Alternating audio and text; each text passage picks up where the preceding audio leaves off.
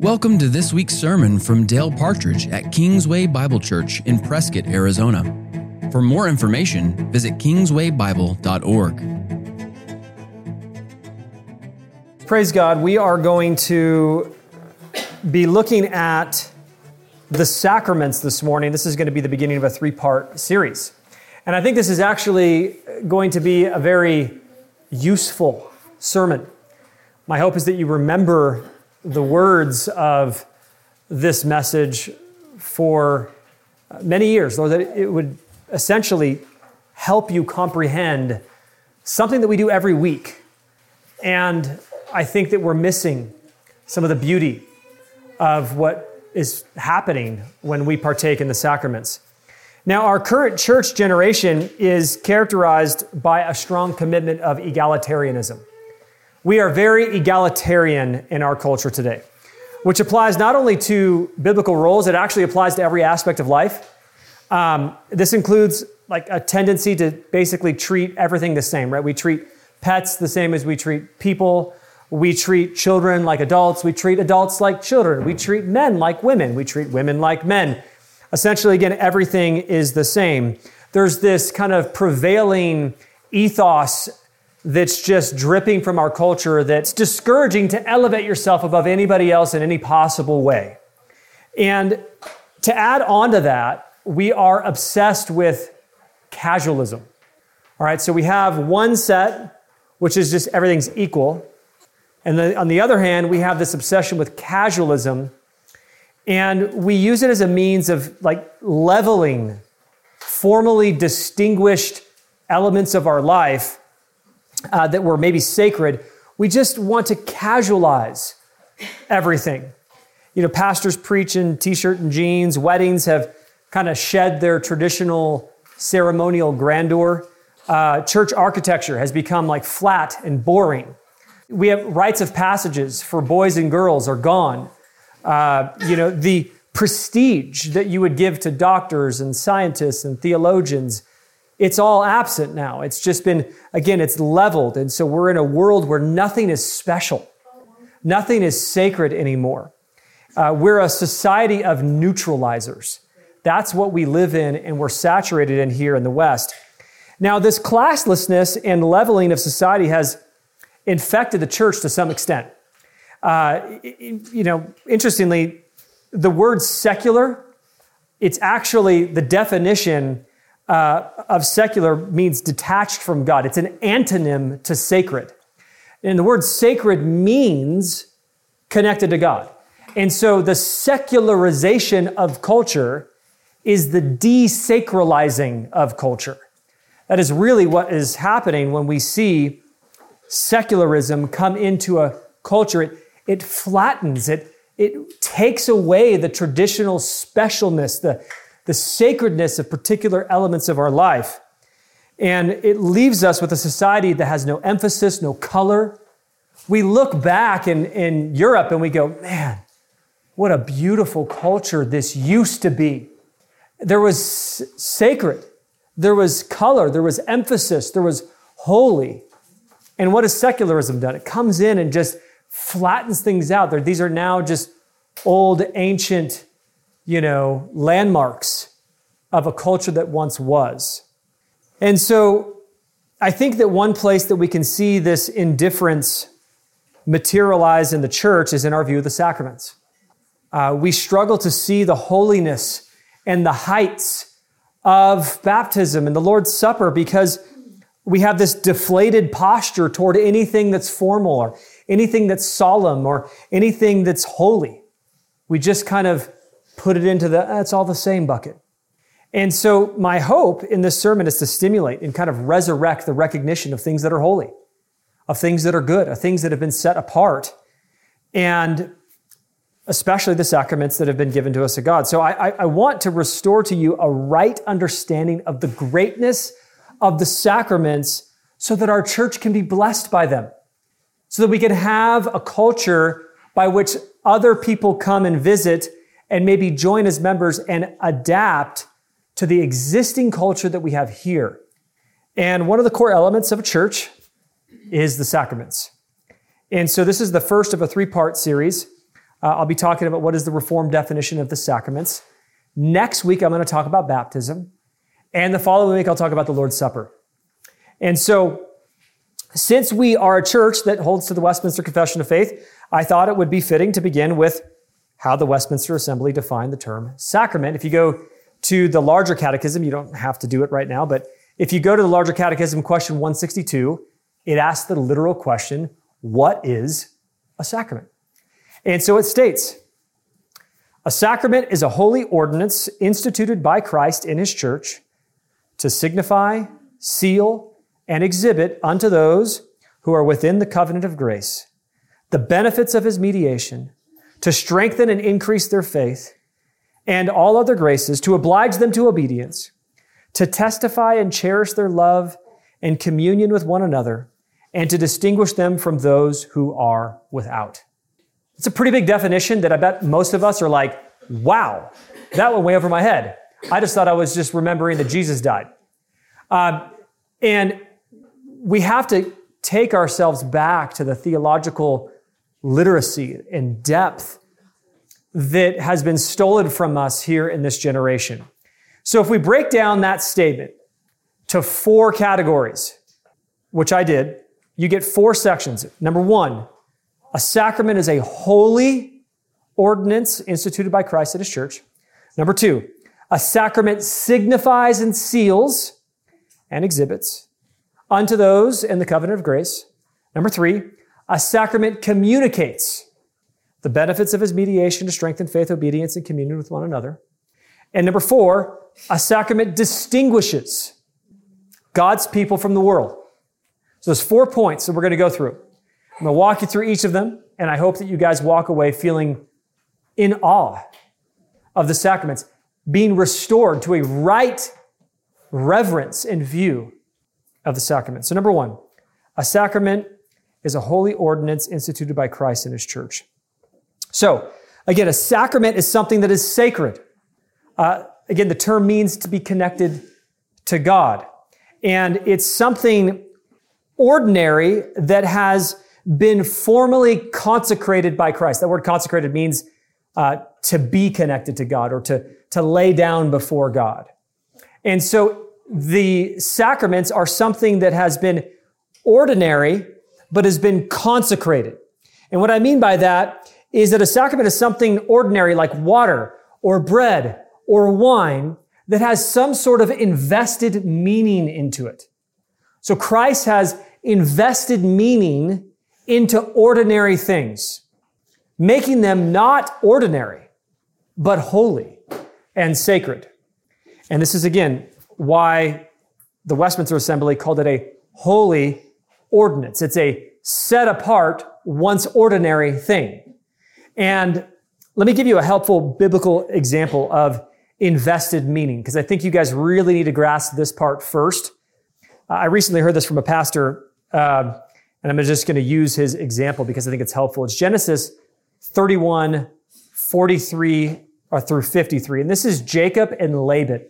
You guys could turn there in your Bible. Uh, Genesis 31, 43 and 53. I'll wait for you guys to get there. This is about the covenant between Jacob and Laban. It says, And Laban answered and said to Jacob, These daughters are my daughters, and these children are my children. And this flock is my flock, and that and all that you see is mine. But what can I do this day to these daughters or to their children whom they have borne? Now therefore come, let us make a covenant, you and I, and let it be a witness between you and me so Jacob took a stone and set it upon a pillar. Then Jacob said to his brethren, Gather stones. And they took stones and they made a heap, and they ate there on the heap. Laban called it Jegar Sahadutha, but Jacob called it Galeed. And Laban said, This heap is a witness between you and me this day. Therefore, its name will be called Galeed, also Mizpah because he said, May the Lord watch between you and me when we are absent from one another. If you afflict my daughters, or if you take other wives besides my daughters, although no man is with us, see, God is a witness between you and me. Then Laban said to Jacob, Here is the heap, and here is the pillar which I have placed between you and me. This heap is a witness, and this pillar is a witness that I will not pass beyond this heap to you, and you will not pass beyond this heap and this pillar to me for harm. For God, the God of Abraham and the God of Nahor and the God of their father judge between us. End quote. Okay, so Jacob and Laban took ordinary stones, rocks, and they set them apart and invested a significant meaning into them. Significant meaning into them. They were, again, in a real sense, just a pile of rocks. But Jacob and Laban had essentially memorialized this pile of stones to be a place to remember the substantial promises and commitments that they've made to one another. And so people would walk by and go, look at that pile of stones. It means nothing to them. But Jacob and Laban look at that stone and it becomes a sign that signifies very significant invested meaning regarding promises that they made to one another. Okay, so in a similar way, Christ has instituted two sacraments for his church, baptism and the Lord's Supper, and he's taken ordinary elements like rocks, but he's taken water and bread and wine, and he's made them holy and used them to communicate his promises to his people. Okay, so when we use them in a sacramental way, Jacob and Laban can still pick up rocks and throw them around, and they're not throwing their covenant around. No, it's just those particular stones that were used in that covenantal manner. So we could drink wine on a Thursday and not be taking communion. We can go swimming and not be doing baptisms. But when we are using them in a consecrated manner, they are holy. They are signifying and sealing and delivering to us particular messages around promises given to us by God. They have been endowed with some sort of significance because they are signs or memorials to remind us of the great redemption that we have in Christ. And so the word sacrament, just to give you a little history about it, uh, it comes from the Latin word sacramentum. And this is used in Latin translations of the Bible where the term sacrament first appeared. So we don't, we didn't have that word sacrament in the New Testament Greek. Uh, the New Testament Greek had a word in the Greek called mysterium. It's the Greek word that we use for mystery. And the idea of a mystery is that something that was not revealed, but now revealed in the New Testament, they use that term was a mystery. And when the, the term mysterium was translated from the Greek into Latin, which is called the Latin Vulgate, which is the Bible that many used for a long time, uh, they translated the word mysterium to sacramentum. And so that's where we get the term sacrament from. It's a mystery that's revealed in the act of the sacrament. And so uh, what we see essentially, well, let me give you an example. I'll read Romans 16, 26 through 27. It says, Now to him who is able to strengthen you, according to my gospel and to the preaching of Jesus Christ, according to the revelation of the mystery, mysterium, that was kept secret for long ages, but has now been disclosed and through the prophetic writings has been made known to all nations according to the command of the eternal God to bring about the obedience of faith. So again, that word in the Latin Vulgate would be sacramentum. And so this is something that helps us understand what the sacrament is. It is essentially an act that reveals a once held mystery about the plan of redemption. And so in the Lord's Supper and in baptism, we get pictures and signs and images, material functions that reveal to us something that was once a mystery and unknown to the people of God. And this is also, I would say, unique to baptism and the Lord's Supper. So preaching, prayer, singing, these are all ordinances that we see in scripture. They're ordinary means of grace and in and of themselves do not reveal the mystery of redemption like the sacraments do. I know some of you guys are thinking, well, wait, doesn't preaching reveal the mystery of redemption? Shouldn't the word, preaching the word, be a sacrament if that's what we're talking about? Well, um, a couple things. The reformers would say no, because the word and the Holy Spirit are the actual things that reveal uh, not the actual preaching. The preaching is, is an ordinance, and this is the big discussion that's happened in Reformation history. The difference is that in baptism and the Lord's Supper, they are both in and of themselves acts instituted by Christ to reveal the mystery of redemption. That's what they do. Now, I know you don't understand necessarily until we go through baptism next week and the Lord's Supper, the magnitude of what I'm talking about, but they are absolutely alternative forms of gospel truth preached through action. And so we'll see that as we continue to go through this series. And so I'm just going to move on. it was hard for me to stop and not go basically teach everything about baptism and, and teach everything about the Lord's Supper because we're just talking about what is a sacrament right now. And next week we'll talk about baptism and next week we'll, the following week we'll talk about the Lord's Supper. So we'll get there, but we, we just have to first lay down the foundation of why are these things even sacred and what makes them different from any other ordinary thing. So number two, a sacrament signifies, seals, and exhibits unto those in the covenant of grace. I think that most of us understand the term signify. I think it's an easier term for us to grasp, but I think we struggle with the idea of it being a seal. What does that mean? How is a sacrament a seal to us? So I compare it uh, to uh, the, like the seal of the sacraments to the seal that a king would use um, when he would authenticate correspondence made personally by his own hand. Do you guys understand? You know, you know, I'm talking about like a wax seal. They put their ring, their signature essentially would, would stamp into the wax. And uh, it, it would essentially authenticate or make that letter official. It would make that letter official. And so just as the king's seal on a document essentially uh, bolsters the recipient's trustworthiness that what's in the document actually came from him, uh, the promises of the sacrament function as a divine seal to God's people. And again, I know we struggle because we just don't live in this world anymore where someone's sending you official correspondence with their signature, with a wet signature, with a signet, you know, uh, wax seal on top. It just, it's foreign to us. But that really does matter. And so I'm going to say something here that I'm going to repeat because it's important. Baptism and the Lord's Supper are, in a sense, tangible expressions of God's signature. Grasp this, that we can look upon for confidence that the promises symbolized in baptism and the Lord's Supper are ensured by Him alone. Like they're actually His assurance.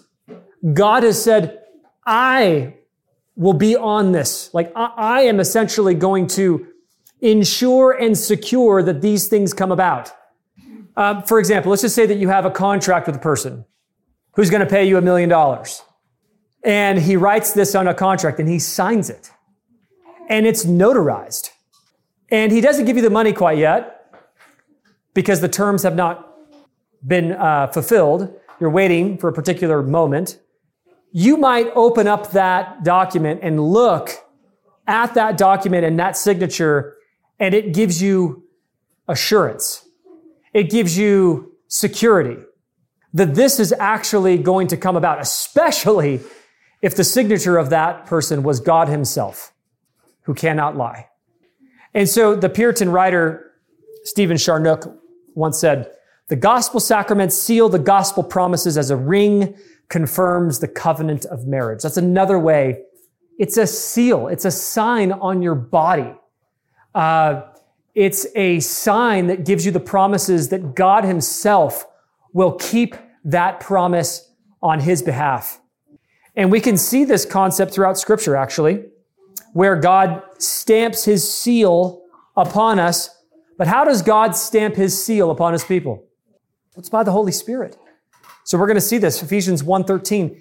In him, you also, when you heard the word of truth, the gospel of your salvation, and believed in him, were sealed with the promised Holy Spirit. 2 Corinthians 1.22. And who also has put his seal on us and given us his spirit in our hearts as a guarantee. You hear that? Romans 4:11. He received the sign of circumcision as a seal of the righteousness that he had by faith while he was still uncircumcised. This language is all over the scripture. We need to grasp the color, the gravity, the beauty of God essentially laying down his, his seal upon us through the sacraments. Now, the sacraments are essentially the visible expression of the seal that we've received by God through the Holy Spirit in redemption. Again, I know these are big theological phrases, and I want you to just hang with me. So they're not just like a pile of stones that signify a promise. They're also like a pile of stones with God's signature etched into the rock. It's, it's more than just the memorialized pile of stones. It's the pile of stones and God's signature holding accountable the promises signified by those stones. And this is the language. Again, we're trying to have theological maturity continue to grow here. Now, another way to understand a seal is to look at a cattle brand. A cattle brand might be a little bit easier for us to grasp. Okay, a cattleman would demonstrate the ownership of his animals that are his by doing what? Well, he would apply a seal, a brand, right on that cattle. That one's mine. You can see it's got my seal on it.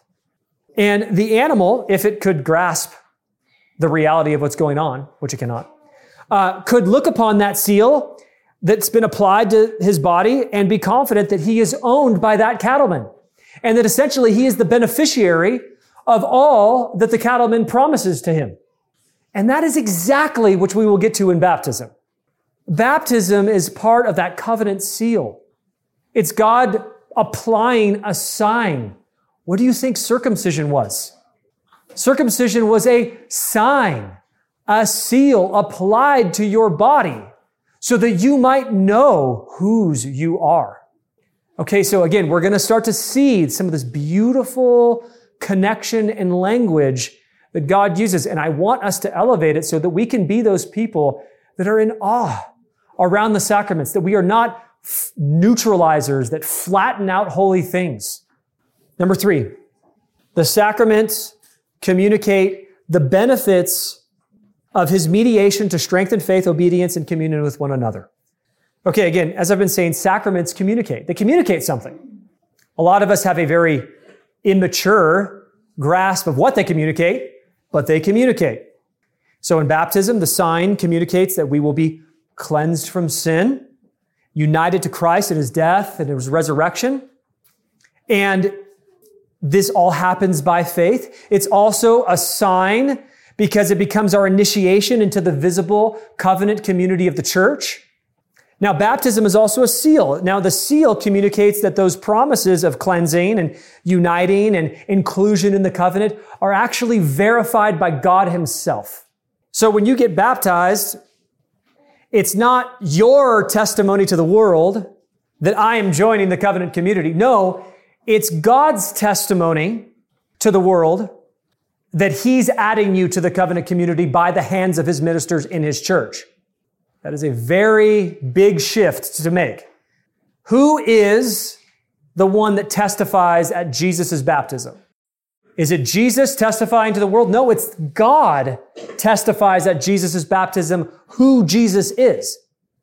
So at our baptism, it's not you, this is a very American Baptist way to think, that's testifying to the world, I have decided. Have you seen the baptism shirts that you wear at the church? I have decided. It's all me, like a little pat on the back.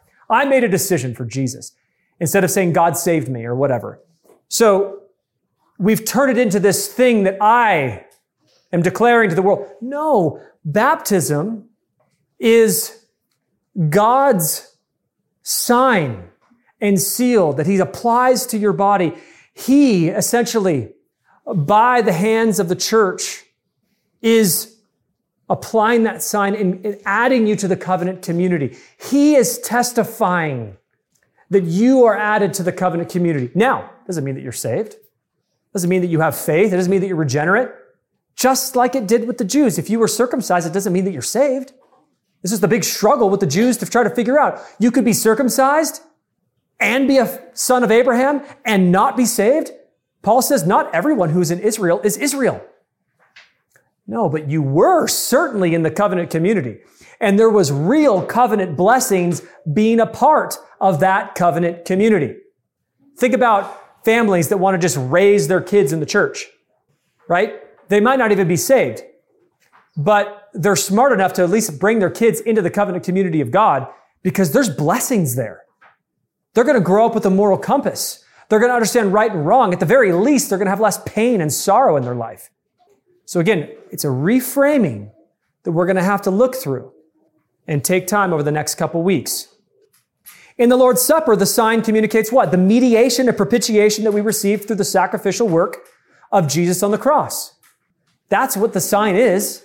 It's signifying that there's a mediation. Somebody died. Somebody's body and blood was killed and spilt on our behalf. It's the physical way of communicating the spiritual nourishment that we receive when we feed on Christ by faith. Now, what's the seal? Stay with me, guys. The seal of the Lord's Supper communicates God himself has authenticated that Christ's death has actually appeased his wrath. And those who have faith can partake of it with the promises and have peace in them. And so there is the substance of the promise signified, and there is also the seal that the promise is verified. I'm going to say that one more time. There is the substance of the promise that's signified, and there is also the seal that the promise is verified. That's what the language means when it says that there's a sign, there a sign and a seal. Okay, they're kind of two dimensions of the same thing. They're a sign and a seal. And so ultimately, again, the sacraments are a tangible means of grace. They're tangible means of grace. They are physical reminders that strengthen faith. They actually strengthen faith. They bolster your assurance. And what else do they? They promote obedience. They put right in your face physically, tangibly, with the, the you know, taste and smell, the promises of God so that you can consume them and see them and hold them. It's very beautiful that God has given us these things. They are the material means of spiritual encouragement. Okay. That's different than preaching. Preaching is not material. You hear it, but baptism and the Lord's Supper, especially the Lord's Supper, is, is a material means of, of really grasping. Do you guys know about the Passover? You guys have ever done a Passover meal before? I, we've done it once just as a fun thing, just to experience what the Passover would be like. We're not the, you know, what is the Hebrew Christian people that try to bring back the law, but um, the they have a, a, a, water that you're supposed to dip parsley into, and the water's salty. And you're supposed to, you know, eat it. It's salty parsley. I think it's parsley. And it's supposed to remind you of the sweat of the brows that was coming down on the faces of the Jews while they were enslaved in Egypt. Okay, Jesus is good at this. He's trying to communicate the, the meaning of things through tangible expressions. And so when we drink the wine and we eat the bread, it's, it's teaching us something significant. Uh, it's, it's giving us the thing that's signified in the promise. It's also showing us the seal that it's verified by God. Now, catch me here. This is very important. Follow along with me. I promise this is going to be very helpful. This is important because for a generation that seeks to strengthen their faith, their spiritual well-being and their perceived unity, in illegitimate and unauthorized ways. This is important. Okay, as you guys all know what I'm talking about because we have Christians all around the world pursuing spiritual and emotional experiences as a way to validate the promises of God. We live in a very charismatic time. We live in a time where people are looking for illegitimate and unauthorized ways from scripture to go and find the very substance that is actually found in the sacraments. It's sad. And it's because we're, we're neutralizers. We've flattened everything. So we go, well, where, where are the high points? Where are the peaks? I'm looking for the peaks. I'm looking for that assurance. I'm looking for that hope. I'm looking for those, those things. And they go look for an emotional experience, some song where you get into some sort of entranced moment with God. We become like children looking to vacations and toys as some means of assuring our parents' love for us. They're illegitimate and unauthorized ways to verify that our parents love us. That's not the way. No, the way to figure out if your dad and mom loves you is that do they instruct you in righteousness? Do they provide for your needs? Do they raise you up in the admonition of the Lord? Do they correct you and discipline you? These are the valid ways and, and paths that we can verify if mom and dad love us. And that's what we're doing as a church. We're seeking and searching for all of these ways to find out how does God love us? What are the promises to make me feel more assured in my salvation? And we walk right over the very beautiful two sacraments that God has given us. And He's given us these spectacular ways to experiencing and promoting faith and assurance and genuine fellowship with one another. And when you combine the sacraments with the preaching of the word and the, the Holy Spirit bringing conviction upon that, you have this like trifold mecca of spiritual affirmation. It's the, to, to hear the word preached, to watch someone be baptized, to take the Lord's Supper. This is absolutely, if you look in previous generations, this is the pinnacle. And I've often been probably like you where I've seen stuff in church history and I'm like, why are they so obsessed with that? I don't get it. Am I missing something? When you read historical documents about the Lord's Supper, you're like, why was this such a central point? That's how Americans look at it. It's because we, again, we are flattening classlessness in our culture. And so we don't need a new prophecy about the future. Uh, we don't need some charismatic spiritual experience to build up our spiritual security. Doesn't mean that God doesn't use emotion and direct those things according to his word that are valuable to us. It just means that we shouldn't be seeking that as our primary means of grace. And we have instruments from Christ himself working with the witness of the Holy Spirit through the means of his ministers in the church to provide Christians all the assurance, all of the hope, all of the faith, all of the theological nourishment that we could ever need. And this is actually the marks of a biblical church. John Calvin once said, wherever we find the word of God surely preached and heard, and the sacraments administered according to the institution of Christ, there it is not to be doubted is a church of God. That's the mark. If you see the sacraments and the word being preached, that's a church at the very base, foundational level. Number four, I'm trying to work through this pretty quick. Hang with me, guys. A sacrament distinguishes God's people from the world. Okay, identification is actually a really great benefit to the sacrament. Okay, uh, baptism and the Lord's Supper are emblems of inclusion. And don't act for a minute that you don't care about that because you do. You do. These are signs of exclusivity. And as we know, humanity longs to belong. Humanity longs to belong. It is absolutely everywhere. We crave exclusive fellowship and integration with community in the hobbies that we play, in the sports that we do, in the clubs that we join. We are desperate, homesick for some sort of exclusive community. We want to belong. God knows this. It's a part of who we are. We are an interdependent people. That's how God designed us to be. And the sacraments fulfill this fundamental need to outwardly identify with an exclusive community. We can do that here in the church. These are your people. And what the church has done is made it way too easy to come in.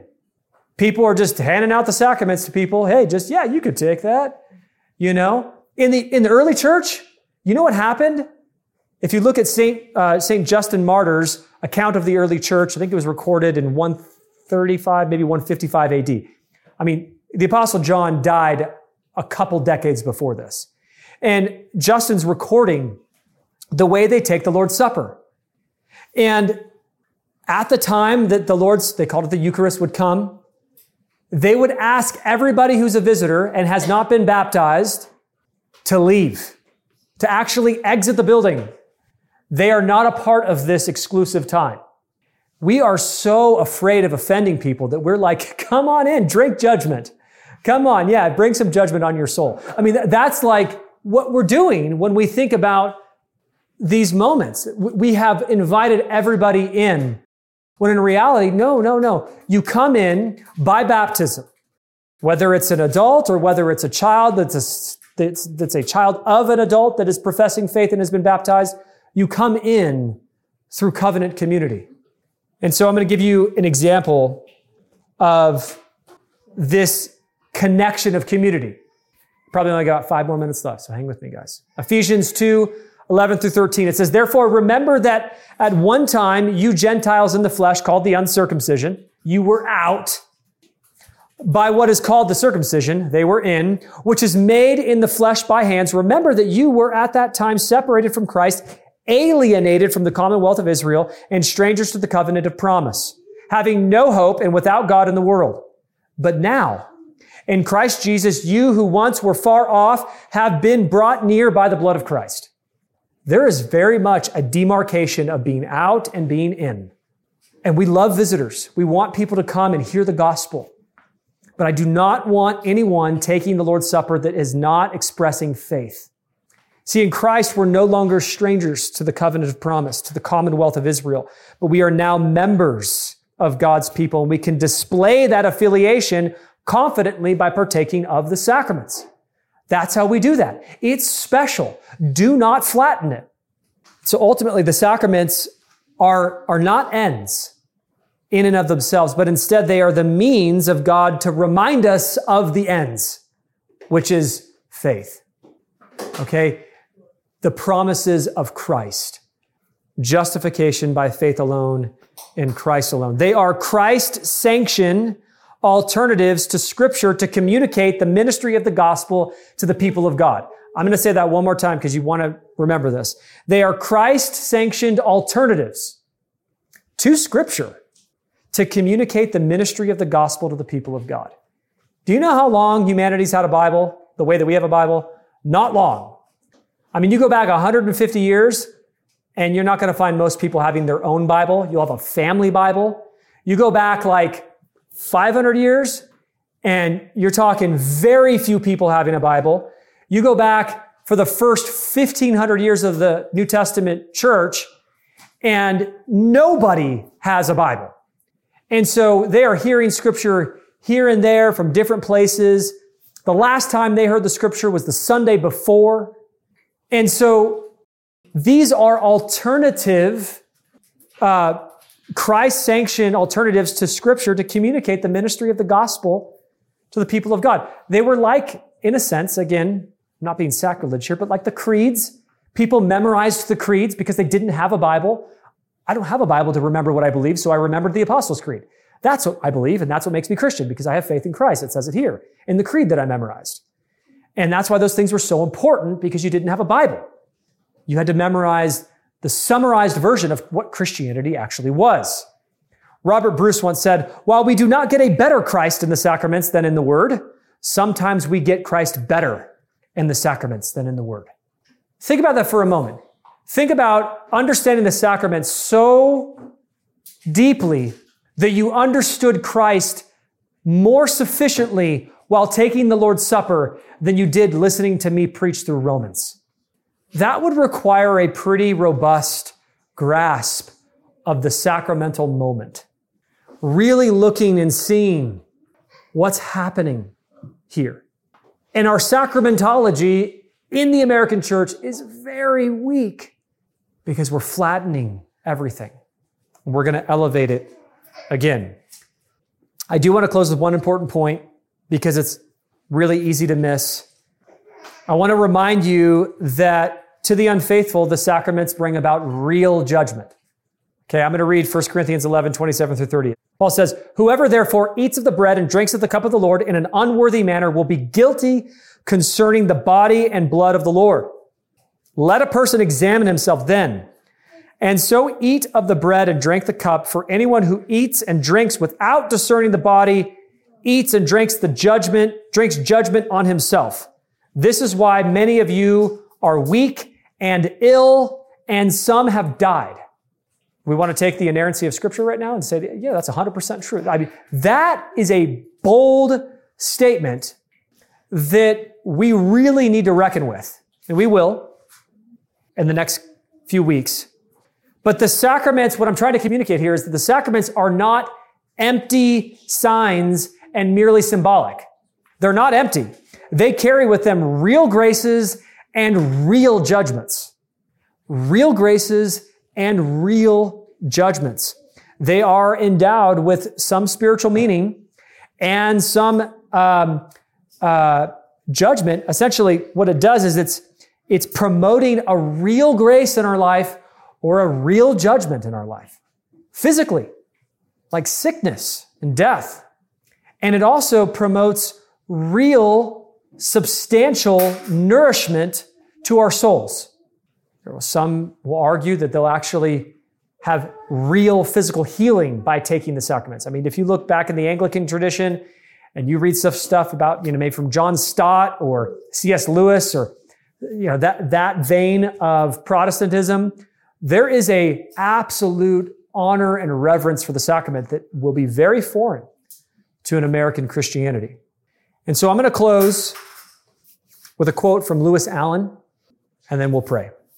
He says, Where did we go wrong that we preachers have so undervalued the Lord's Supper and baptism? A glance around evangelical churches shows that the sacraments are the church's Cinderellas, tolerated, patronized, and even put to work, but little loved and even less glorified in. We love to celebrate a baptism and share the joy of a grace in a person's life, but we do not teach the saints to live in light of their baptism and to draw strength from the fact that they bear the name of the Trinity upon their body. And our partaking of the supper serves more obligation than celebration, something we would feel embarrassed to leave out in the physical presence of Christ. End quote. Let's pray. Father, we thank you, Lord, that you have given us authorized and validated means of grace, Lord, that communicate the promises of Christ that are verified by you, given to us, that we might find assurance and hope, that we might remember the covenant that we have been entered into by faith. Lord, we ask that you would bless us with wisdom and how we partake in the sacraments, how we understand the sacraments. Lord, we ask that you bring back the peaks. Lord, that you don't let our culture flatten things that are holy, and that you help us be a church that can exhibit such truths. In Jesus' name, amen. Amen. Thank you for listening to this sermon. For more information about Pastor Dale Partridge or Kingsway Bible Church, visit kingswaybible.org.